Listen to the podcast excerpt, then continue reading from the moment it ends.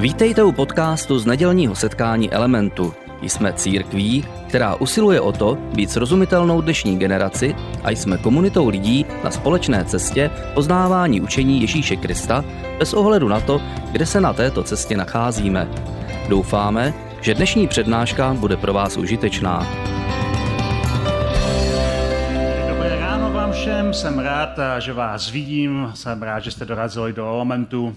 Dneska, jak už Dita říká na začátku, začínáme novou sérii a, a budeme mluvit na téma zmocněného života, nazvali jsme to Power Life a budeme mluvit o tom, že máme v životě konkrétní obdarování, konkrétní dary a máme konkrétní zkušenosti a konkrétní hodnoty, které nám pomáhají se, se pohybovat kupředu. Aspoň teda doufám, že nám to pomáhá pohybovat se kupředu. A v posledních několika letech, nevím, čím jsem se to zasloužil, mám takové štěstí, že potkávám lidi, kteří mi kladou takovou otázku, kterou, jak už jste možná slyšeli ode mě někdy říct, nemám moc rád. A ta otázka zní, kde vidíš sám sebe za pět nebo za deset let? A je to otázka, kterou mi ti lidé kladou, protože mají pocit, že bychom všichni měli vidět zhruba, kde budeme my sami za zhruba 5 až 10 let, co se v našem životě bude udávat, jestli budou nějaké cíle, které máme. A chápu, jak to myslí. A já se jim snažím vždycky, když se mě někdo tuhle otázku zeptá, tak se jim snažím vysvětlit, že takhle nepřemýšlím. Že, se, že přemýšlím trochu jinak a ten důvod je, že za pět nebo deset let je hrozně dlouhá doba a v našem životě je spousta faktorů, které nemáme pod kontrolou, které nemám já pod kontrolou a, a nikdo ji nemá pod kontrolou a navíc já věřím v otevřenou budoucnost, věřím, že jsou různé možnosti, jak se náš život bude vyvíjet a že budoucnost je zkrátka otevřená, není, není daná a, a během té budoucnosti se nám můžou odevřít nové věci, nové příležitosti, nové možnosti, anebo zavřít naopak různé možnosti, o kterých jsme ani nevěděli, že existují. Takže když někdo si řekne, já vidím sám sebe za pět let na tomhle místě, tak někdy sám sebe omezí v tom, co vlastně může najít, jaké možnosti může najít, do čeho může stoupit, a které dveře se mu otevřou, do kterých stoupí a které naopak se mu zavřou. Protože a, myslím si, že je velice důležité, abychom zůstali s otevřenou myslí a nesvazovali se přílišně předpověďmi, kde asi skončíme za pět nebo deset let. A to říkám jako člověk, který miluje plánování. Jestli mě znáte, tak víte, že já mám rád kalendáře a já miluju plánování. Hrozně se vždycky, hrozně se vždycky jako uklidním, když si můžu vzít kalendář a můžu si naplánovat třeba celý rok dopředu. A jak víte všichni, koupě kalendáře v roce 2020 byla zcela zbytečná investice. Už mám svůj třetí kalendář a Nedávno jsem byl na, na jedné svatbě, kde jsem, kde jsem řečnil a na té svatbě uh, seděla uh, se mnou u stolu pak během hostiny nějaká psycholožka a tam mi řekla, nějak jsme se dostali k plánování, už nevím, jak jsme se tam dostali, ale dostali se k plánování. A ona říká, je to znak vnitřní úzkosti, když potřebujete plánovat. Nikdy jsem se necítil, že jsem nějak extrémně úzkostlivý, ale kdo ví. Takže jsem jejímu manželu řekl, ty kamaráde, to máš velice těžké s hádáním doma, protože ta tě rozebere do prvočinitelů. Takže i jako člověk, který miluje plánování, říkám, je velmi důležité, abychom si zachovali nějakou otevřenou mysl, pro, protože do našeho života přijdou věci, které neplánujeme, které se otevřou jako nová příležitost. Zajímavé také je, že poslední zhruba dva roky se mě už nikdo na tu otázku neptá. A je mi jasné proč. A mnozí naši přátelé samozřejmě ví, že jsme zde to procházeli velice zákeřnou nemocí a celý rok jsme s tím bojovali a Dita s tím bojovala, já jsem se jí snažil pomáhat a je jasné, že v takové situaci se neptáte lidí, kde vidí sami sebe za pět nebo deset let, protože je to situace, kdy nevíte, jestli se dožijete, kdy všechno je nejisté, všechno je, všechno je takové, v takovém oparu, nevíte, jaká budoucnost je vůbec před vámi. A pak, když jsme se z toho eh, vykřesali, tak přišel covid a zavřel nám celou zemi, takže znovu eh, spoustu lidí vlastně neví, eh, co můžou plánovat, jak daleko můžou dojít, jaké možnosti před nimi jsou. A zdá se, že lidé za ty poslední dva roky jsem si všiml, aspoň okolo mě, ti lidé, kteří se mi ptali tu otázku, šli od zdi ke zdi, protože to je taková naše lidská vlastnost, že buď všechno přeháníme na jednu, nebo přeháníme všechno na druhou stranu. Takže ti lidé, kteří furt se ptali, jak vidíš sám sebe za pět nebo deset let, tak teď naopak naopak mají pocit, že život protéká mezi prsty jako, jako písek, že nám hrozně rychle ty dny utíkají a najednou je všechno sypké a tekuté a nemáme žádný směr, žádný cíl a přestáváme úplně přemýšlet o tom, že bychom měli mít nějaké sny a vize, protože musíme zkrátka nějak tohle překlepat do normálu, ale nevíme, jestli nějaký normál někdy znovu nastane. A tak možná právě proto potřebujeme mluvit také o tom, že v našem životě jsou cíle a sny velice důležité. A uh, už jsem o tom mluvil v sérii, kterou jsme tady měli v červenci, v sérii Restart, tak jsem říkal, že cíle nás motivují, protože nám dávají naději. Cíle nás motivují, protože nám dávají nějakou naději, kam se můžeme pohnout do budoucna, jak se můžeme uchytit něčemu jakoby pevnému bodu. A klásy cíle eh, je průvodním jevem života v naději. Člověk, který nemá naději, který žije v beznaději, si neklade žádné konkrétní cíle. Život kolem něho jenom plyne. Ale když si klademe cíle, tak je to průvodním jevem toho, že v našem životě existuje hodnota, která se jmenuje naděje. A ta je pro nás, především pro ty, kteří se považují za věřící jakýmkoliv způsobem, velice důležitou hodnotou. Protože naděje nám dává smysl v životě a posouvá nás kupředu. Dává nám odvahu jít doprostřed různých těžkostí, projít skrze bouři. Naděje nám dává sílu obstát v různých těžkých situacích. A když nemáme naději, tak se stává v našem životě, začneme kráčet na zdař Bůh. A to slovo jsme už tady, tady taky probírali několikrát, že to slovo se mi hrozně líbí. To české slovo nazdař Bůh, který, pro ty, který, který tam se překládá teď do angličtiny, tak se omlouvám, že to nebude asi jednoduché vysvětlit, ale slovo nazdař Bůh po slovníku znamená pohyb bez určeného cíle. Znamená to pohyb bez určeného cíle. A v našem životě, když nemáme naději nebo nám chybí uh, právě nějaká, uh, nějaké sny, nějaké cíle, tak začneme v životě kráčet na zdař Bůh, bez určeného cíle. Jdeme, kam nás nohy zanesou. Ale všimněte si etymologicky, z čeho to slovo je složeno. Nazdař Bůh je složeno ze dvou slov. Nazdar Bohu. Říkáme tím nazdar Bohu. Je takový jako nazdar Bože. Mě nezajímá, co chceš. Nazdar Bože. Je to, je to slovo, které vlastně říká, já se nezajímám o to, jestli v mém životě existuje něco víc, pro co bych měl žít. A, ale abychom, abychom měli uh, ve svém životě uh, nějaký, nějaký cíl, pro co můžeme žít, tak potřebujeme, potřebujeme mít uh, naději a konkrétní směr. A v situaci, ve kterých se, se ocitáme, když eh, kolem nás eh, se věci neustále mění, tak je to situace, kdy máme pokušení nechat život plynout na zdařbu a uvidíme, co zítra nám přinese a nemáme žádný konkrétní cíl. A někteří lidé jakoby rezignovali na konkrétní cíle, dokud nebudou mít nějaké jistoty, ale chtěl bych říct eh, na začátek této série, ve které budeme mluvit o nějakých cílech v životě, osobních cílech, je, že jistota se velice přecenuje v našem životě. Že my dáváme příliš velký důraz na to mít věci pod kontrolou. Jistota se velice přecenuje. Protože když se díváme do toho příběhu, křesťanského příběhu Bible, tak vidíme, že Bůh nás nevede k větší jistotě, ale vede nás k větší důvěře. A to není úplně to tež.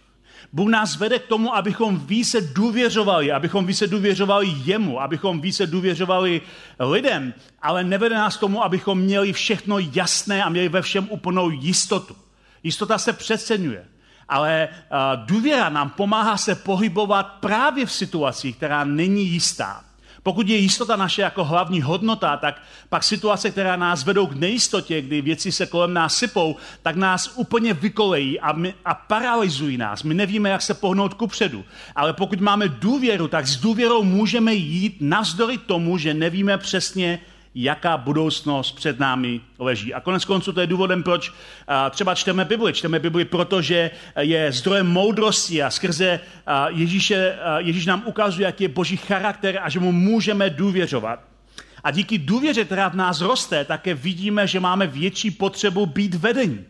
Že ve skutečnosti je to takový zvláštní paradox člověka v západním světě nebo v tom západním myšlení, kam se počítáme i my Velice si ceníme individuální svobody.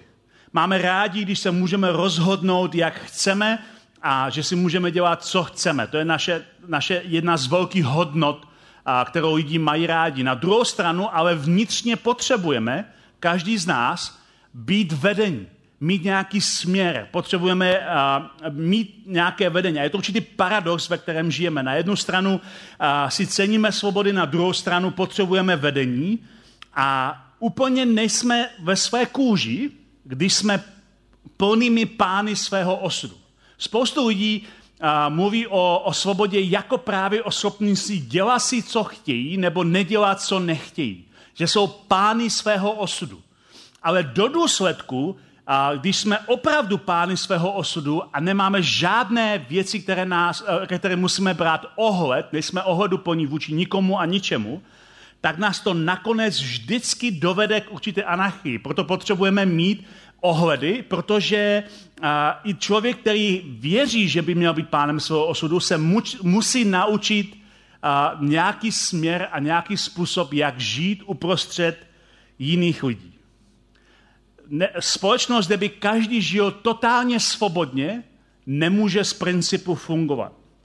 Kdykoliv lidé v historii, a já mám rád historii, a, a pokud nemáte rádi historii, tak stačí, když si přečtete Bibli. Kdykoliv lidé do důsledku žili principy absolutní svobody, ve světě zavládla anarchie. V tom světě, ve kterém žili, zavládla anarchie. Protože člověk, když žije principy absolutní svobody, stává se bezohledným. To, co chce on, je jediné měřítko. Problém je, že takových lidí je, je mnoho a vzájemně se tlučou, takže nastává bitva, kdo vyhraje. Je to přežití nejsilnějšího, je to evoluce v té nejhrubější podobě. Kdo vyhraje, je ten, kdo byl nejsilnější. A v životě ne, eh, v historii máme spoustu epok, kdy se něco takového stalo. Většinou to trvalo krátce a pak někdo nastolil nějaký režim a většinou eh, to období anarchie skončilo nějakým totalitním režimem. A v historii eh, Bible vidíme ten příběh také tak. Byla určitá epocha v historii izraelského národa, o které popisuje ta židovská první část Bible, starý zákon tomu říkáme, kdy lidé skutečně chtěli žít v absolutní svobodě. Věřili, že když je Bůh vysvobodil z otroctví, tak je vysvobodil ke svobodě a svoboda znamená, že si můžou dělat, co chtějí. Nebyla to ale vůbec skvělá doba. Když se podíváme na kontext té doby, tak to byla velice zlá a násilná doba. A v knize soudců čteme, jak to vypadalo. Synové Izraele se tenkrát odtamtud rozešli každý ke svému kmeni a ke svému rodu, každý do svého dědictví. Jinými slovy, každý se uzavřel do té své osobní bubliny, tam, odkud pochází. Izrael tenkrát byl bez krále. Neměli žádné vedení. Byli bez krále. A každý si dělal, co chtěl. Až budete číst kontext knihy soudců, tak zjistíte, že to byla velice násilná doba. Byla to doba, která byla velice zlá. A není žádné překvapení, že Ježíš tedy citoval většinu starého zákona ve svých různých promluvách. Nikdy necituje nic z knihy soudců. Že to byla opravdu velice zlá doba, kde si každý dělal, co chtěl, co vedlo k tomu, že národ se dostal do takové anarchie, že začal volat po králi, který je povede. Začal volat po králi, který jim dá řád, aby byl jako jiné národy. A raději si nakonec ustanovili krále, který se přes varování proroku stal despotou, než aby eh, zůstali v anarchii, do které se dostali absolutní svobodou. A to je naše dilema, které máme ve svém životě. Na jedné straně číhá nebezpečí přehnané svobody, která se svrne do anarchie, a na druhé straně číhá manipulativní diktátor, který nás nechce vést, ale který nad námi chce tvrdě vládnout. A zdá se, jako by lidé oscilují mezi těmito dvěma póly, protože, jak už jsem říkal, lidé často mají tendence jít ode zdi ke zdi. Buď se úplně chrání ze vším a nosí roušky a myjou si ruce, dodržují odstupy a bojí se, anebo naopak jsou v anarchii, že nebude mi nikdo nic přikazovat a já si budu žít, jak sám chci. Je to ode zdi ke zdi, nic mezi tím. A takhle to máme úplně ze vším ve svém životě. Jdeme od zdi ke zdi. A je to naše dilema. Na jedné straně máme svobodu, která se svrne v anarchii, protože nikdo ji neřídí. A na druhou stranu máme diktátorství. Máme někoho s tvrdou rukou, kdo nad námi vládne a izraelský národ se dostal do, téhle, do tohle dilematu a anarchie si raději zvolili, raději si ustanovili krále, který se nakonec stal diktátorem. A křesťanská zvěst říká, svoboda je důležitá, ale není nejdůležitější. Svoboda je prostředek, abychom byli vnitřně svobodní, ale zároveň Ježíš nám nedovolí dokonalou plnou svobodu, kde si děláme, co chceme. Jeho svoboda nás zároveň zavazuje A poštol Pavel napsal v 2. korinským církvi do Korintu tyto slova. Kristová láska nás zavazuje.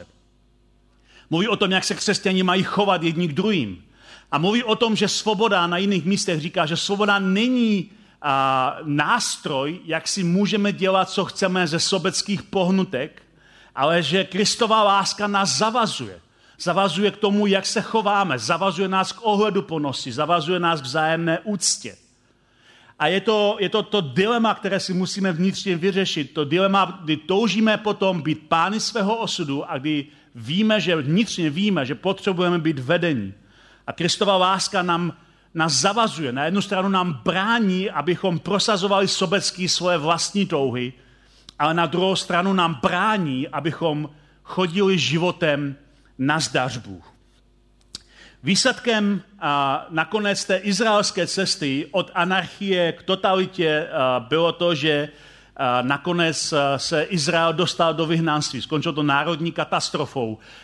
Na, na jednu stranu bojovali s anarchií tím, že ustanovili totalitu a, a skončilo nakonec tím, že se ten národ, ten stát vnitřně zhroutil a byl, vyhnan, byl, byl de facto přestěhovaný do cizí země. Skončilo to národní katastrofou která v židovské historii eh, hraje ohromnou roli, zásadní roli. Vyhnanství je klíčová věc, která se stala, kdy najednou jakoby měli pocit, že Bůh je nechá na holičkách. Bůh, který vysvobodil z Izraele, tak je nechá na holičkách. Ale proroci izraelští je nechtěli nechat v tomhle pocitu. Říkali, ne, Bůh je s vámi, ale a to vyhnanství je přirozený důsledek voleb, které jste udělali. A zároveň pozbuzují, aby nerezignovali na život, aby nerezignovali na důvěru, aby nerezignovali na modlitbu, aby nerezignovali na to, že před nimi stále existuje nějaká budoucnost. A jeden z těch proroků byl Jeremiáš a ten napsal, ten žil v době, kdy právě ten národ se hroutil dovnitř a kdy, a, kdy, kdy, kdy byl vystěhovaný a násilně přesunutý na úplně jiný, jinou část světa. A, a on napsal ve svém, ve svém proroctví, on řekl tyto slova, tak to právě hospodin. Až se naplní 70 babylonských let, znovu si vás povšimnu a splním vám své zasíbení, že vás sem znovu navrátím. Já přece vím, jak o vás přemýšlím, právě hospodin. Mám v úmyslu váš prospěch a ne neštěstí. Chci vám dát budoucnost a naději. A takže prorok tady říká, uh, on říká, Bůh skutečně má pro vás nějaký cíl, má pro vás budoucnost, má pro vás naději, on ví, co pro vás, po, co pro vás chce.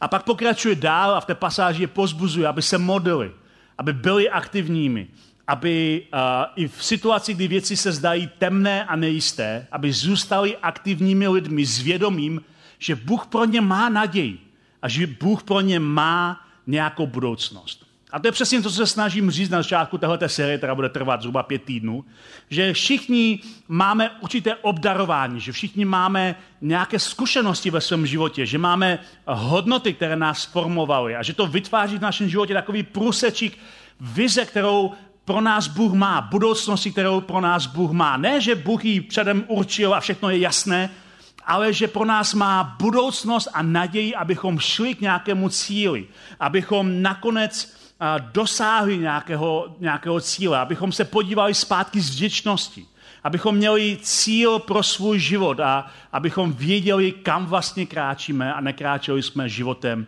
na zbař Bůh. Abychom ale měli nějaký cíl, potřebujeme také mít nějakou vizi nebo zjevení. A starověký král Šalamón píše jako asi neznámější verš o vizi, kdy napsal ve, svý, ve své knize přísloví, tam je spousta různých přísloví o moudrosti, on tam říká, kde chybí zjevení, lid ztrací zábrany, kdo ale plní zákon, ten je blažený.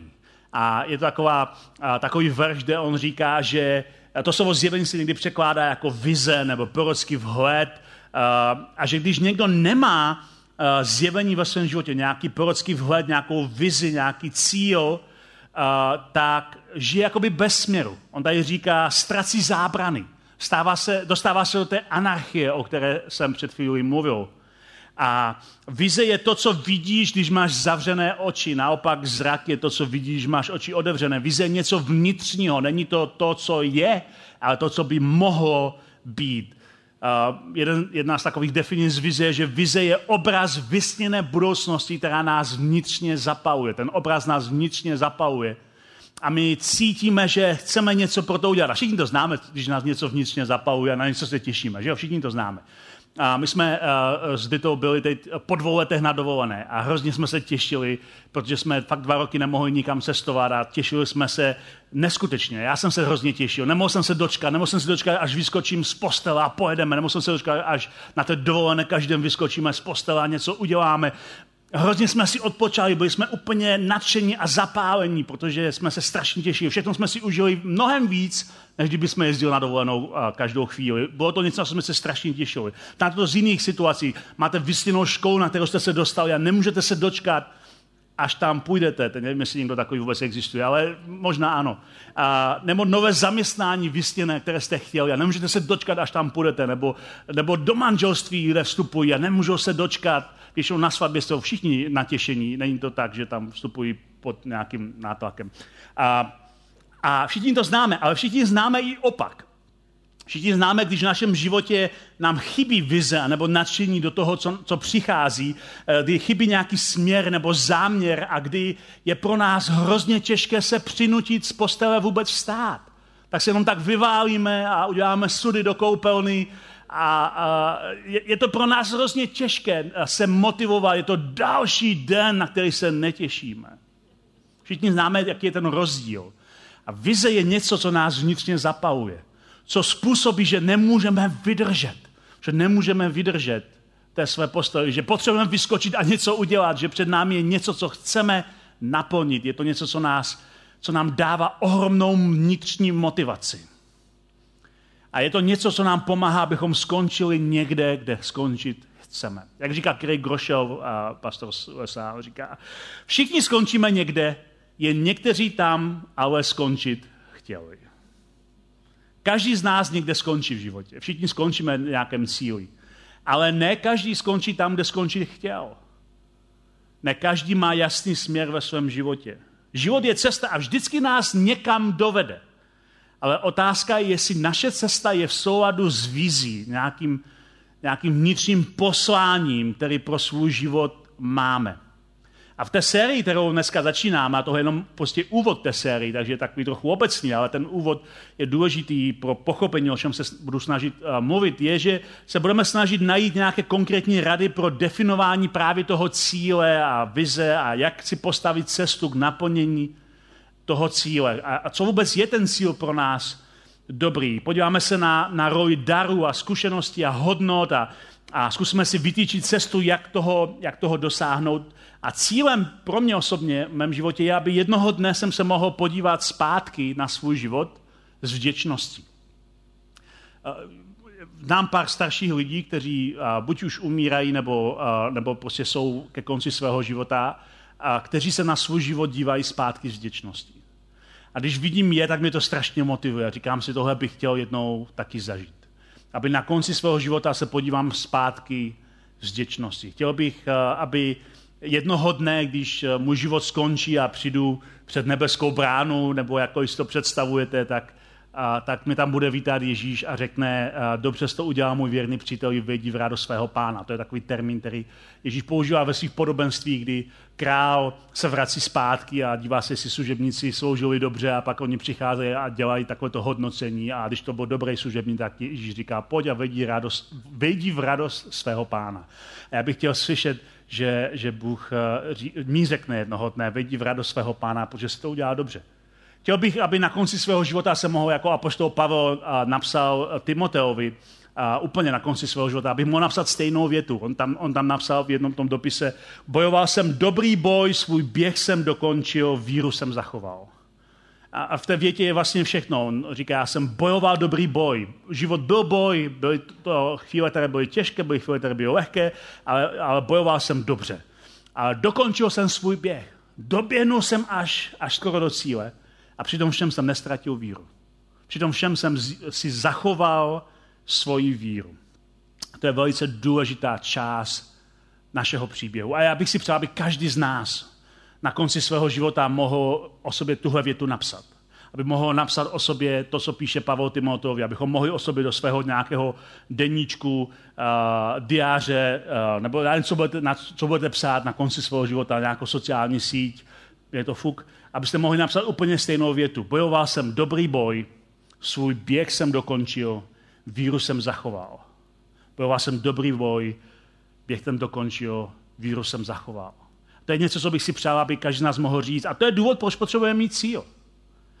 Pavel si kladl neustále cíle. A to, co mě na, něm, na jeho příběhu fascinuje, je, že i na konci svého života si pořád klade cíle. Možná některé z nich se nikdy nenaplnily, ale pořád má před sebou nějaký cíl.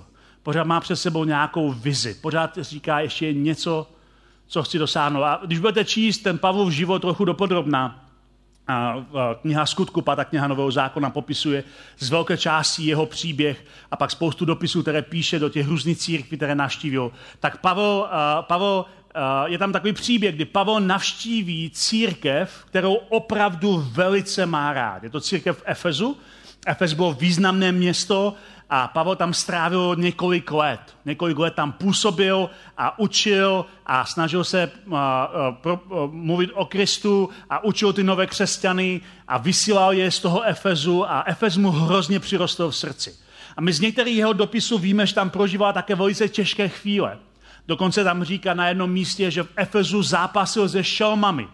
A um, pravděpodobně mluví o, nějakých, o nějakém duchovním boji, o něčem, co prostě ho stvíralo. A mluví zkrátka uh, o Efezu jako místě, kterému přirostlo k srdci. A uh, na své poslední misijní cestě, kdy navštívil Efes, nechal zavolat všechny ty starší uh, té církve. Uh, tehdy církev fungovala trošku jinak než dnes, fungovala hlavně po domácnostech a každá církev měla jednoho staršího, takže zavolal vlastně vedoucí všech těch domácích církví po celém Efezu a povolal je k sobě, aby se s nimi rozloučil. A řekl jim, už se s váma nikdy neuvidím. Rád bych s vámi zůstal, ale cítím pořád nějaký vnitřní neklid. Něco je stále přede mnou, mám před sebou pořád ještě nějaký cíl. A oni, eh, je to takový hrozně, hrozně zvláštní, zvláštní moment, kdy on mluví, že je to takový neklid, který ho vede k tomu, aby něco ještě, že ještě něco je před ním, ještě nějaká kapitola v jeho životě ještě čeká na napsání. A je to takový neklid, který někteří z nás známe, když nás Bůh povolává k něčemu, jako k nějaké vizi. Je to neklid, který nás ponouká ke změně, který nám nedovolí jen tak spát, jako by nás Bůh k něčemu volá. Na jedné straně nám je líto, že máme opustit lidi nebo prostředí, které známe, ale na druhé straně, na druhé straně cítíme, že nemůžeme jinak. My jsme tohle cítili vždy to, když jsme se sem stěhovali před, uh, před léty. My jsme cítili vnitřní neklid. Věděli jsme, že nemůžeme zůstat tam, kde jsme. Věděli jsme, že Bůh má pro nás jinou budoucnost. Cítili jsme vnitřní neklid. Bylo nám líto, že opouštíme všechny svoje přátele, ale zároveň jsme věděli, že nemůžeme jinak. Je to boží vize, není to jenom náš nápad. Je to něco, kdy se tluče ta touha po kontrole s touhou slyšet, že jsme bojovali boj, který pro nás Bůh připravil. A my jsme nakonec udělali ten krok. A stejně tak Pavel udělal ten krok. A já se chtěl podívat na pasáž z té knihy skutků, kde Pavel říká, co se vlastně bude dít a z toho vidíme krásně pár nějakých důležitých principů o vizi, o, o tom směru, o cíli, který pro nás Bůh má. Takže ta pasáž zní takhle. Teď ale jdu, říká Pavel, puzen duchem do Jeruzaléma. Nevím, co mě tam čeká, ačkoliv mi Duch Svatý v každém městě potvrzuje, že mě čekají pouta a soužení. Já však na to nedbám, v životě mi nejde o nic víc, než abych dokončil svůj běh a službu, kterou jsem přijal od Pána Ježíše, abych byl svědkem Evangelia o boží milosti. Říká Pavel v tom celém, té celé pasáži. A on samozřejmě, když tohle říká, říká jim mimo jiné v té pasáži, že už se nikdy nevrátí a, a pak dává poslední pokyny a pozbuzení a varování a, a žehná jim a modlí se za ně a všichni nám pláčou, všichni ho objímají, všichni ho líbají a pak ho doprovodí na loď a on odjede pryč. Ale v této pasáži my vidíme hned několik důležitých věcí. A on tam říká, první věc, kterou tam říká důležitou je, že, tam, že je to puzení ducha. On říká, já, já, já cítím, že mě duch pudí, abych něco udělal. Je nějaký vnitřní neklid, co musím udělat. Není to jenom můj nápad, není to ani dobrý nápad, já nemohu jinak. Když zavřu oči vidím, že přede mnou je ještě stále nenapsaná budoucnost. Je stále ještě kapitola, která nebyla dopsaná. Je to takové vanutí, která, které fouká jiný vítr do mých plachet. Myslel jsem, že zůstanu tady, ale nemůžu tady zůstat. Fouká do mých plachet jiný vítr, posílá mě někam jinam. Je to puzení ducha. A vize od Boha vždycky zahrnuje puzení ducha. Vždycky zahrnuje to, že je to duch svatý, který v nás vytváří takový vnitřní, možná bychom mohli nazvat svatý neklid. A pak je tady další věc, kterou říká. Říká, nevím, co mě tam čeká, ačkoliv Duch Svatý mi něco naznačuje, říká mi, co mě tam čeká, ale říká zároveň, já nevím, co mě tam čeká. Mně to hodně líbí, že druhý bod vize, který je velice důležitý, je, a to je jistá nejistota. Jistá nejistota. On říká, já jsem puzen, ale zároveň nevím, co přesně mě čeká. Boží vize je vždycky trochu nejistá. Někdy lidé si představují, že boží vize znamená, že Bůh ti odkryje všechny karty a ty víš přesně, co máš udělat, kde máš co říct a s kým se kde setkáš. Ale takhle to nikdy nefunguje. Boží vize vždycky má v sobě jistou nejistotu. Má v sobě, uh, má v sobě nejistotu, protože pouze v nejistotě kráčíme kupředu s důvěrou. Pouze v nejistotě jsme vedeni k tomu, abychom důvěřovali a dělali a soustředili se na dnešek a ne pouze na to, co má přijít za dlouhou dobu. Abychom dneska udělali to, co mi pomůže udělat to, co nedokážu, abych mohl zítra udělat to, co nedokážu udělat dnes. Vize mi pomáhá jít kupředu a dělat správná rozhodnutí, ale právě proto Boží vize vždycky má jistou nejistotu. Cítím puzení ducha, ale nevím, co všechno mě tam čeká. Je důležitá součást boží vize. Pak Pavel pokračuje dál a říká, ale potvrzuje mi Duch Svatý, město od města, že mě tam čekají pouta a soužení. Jinými slovy, Pavel říká, že boží vize vždycky zahrnuje předvídatelný odpor. Boží vize vždycky zahrnuje předvídatelný odpor. Pavel jasně říká, že i když neví, co přesně ho čeká, ví ale, že tam budou těžkosti. Že to nepůjde jako po másle. A možná se nám to nelíbí, ale překážky v našem životě jsou pro naši cestu stejně důležité jako naše duchovní dary nebo naše hodnoty. Protože právě na, naše hodnoty jsou formovány skrze těžkosti a naše duchovní dary jsou objevené skrze těžkosti. Těžkosti hrají ohromně důležitou roli, protože nás formují a zpřesňují naší cestu. A pak Pavel pokračuje a říká, ale já na to nedbám. Budou tam těžkosti, ale já na to nedbám. Protože je tady něco, co je mnohem důležitějšího. V životě mi totiž nejde o nic víc. V životě mi nejde o nic víc, než abych dokončil svůj běh a službu, kterou jsem přijal od Pána Ježíše. V životě mi nejde o nic víc. Já chci doběhnout svůj boj. A to je čtvrtá věc, která, kterou Boží vize vždycky má. Neobvyklá jasnost. I když jsou překážky, i když je jasné, že uh, to nepůjde jako procházka růžovým sadem a, a mám na zřeteli, že to, že to nebude jednoduché, tak vím, že nemůžu v životě udělat nic jiného. Protože mi jde o jednu věc, abych doběhnul dobře. Mám neobvykle jasno, že navzdory tomu, že neznám detaily a navzdory tomu, že, a, že nevím, co přesně mi budoucnost přinese, mám cíl, proto žiju, je to moje identita, je to moje hodnota, protože nemůžu jinak. Tyhle ty čtyři věci jsou důležitou součástí vize, kterou Bůh pro nás má. A já věřím, že Bůh nemá nalajnovaný osud pro nás, ale věřím, že má cíl, že má vizi, že má poslání, že chce, abychom doběhli svůj boj dobře, že rozhodně nechce, abychom v našem životě běželi na zdař Bůh. A v téhle sérii se budeme snažit najít konkrétní kroky, které můžeme ve svém životě udělat proto, abychom nekráčeli na zdař Bůh. Já ti děkuji, pane Ježíši, za to, že ty pro nás nemáš konkrétní nalajnovaný plán, ale přesto máš pro nás cíl. Máš pro nás vizi, máš pro nás hodnoty. A já ti děkuji za to, že každý den z nás, jak je tady, nemusí projít svůj život na zdař Bůh, ale že může nakonec říct, já jsem doběhnul až do cíle, bojoval jsem dobrý boj, a víru jsem zachoval. Já se modlím o to, aby každý z nás během těch následujících týdnů, ale i kdykoliv později jsme mohli najít tenhle ten cíl pro svůj život. Cíl, který je jedinečný, který je výjimečný, ale zároveň který je zasazený do komunity a do kontextu dalších vztahů okolo nás. Já se modlím o to, aby si požehnal tyhle lidi, když budou hledat svůj cíl, svoje poslání tak, aby jsme neběželi na zdařbu.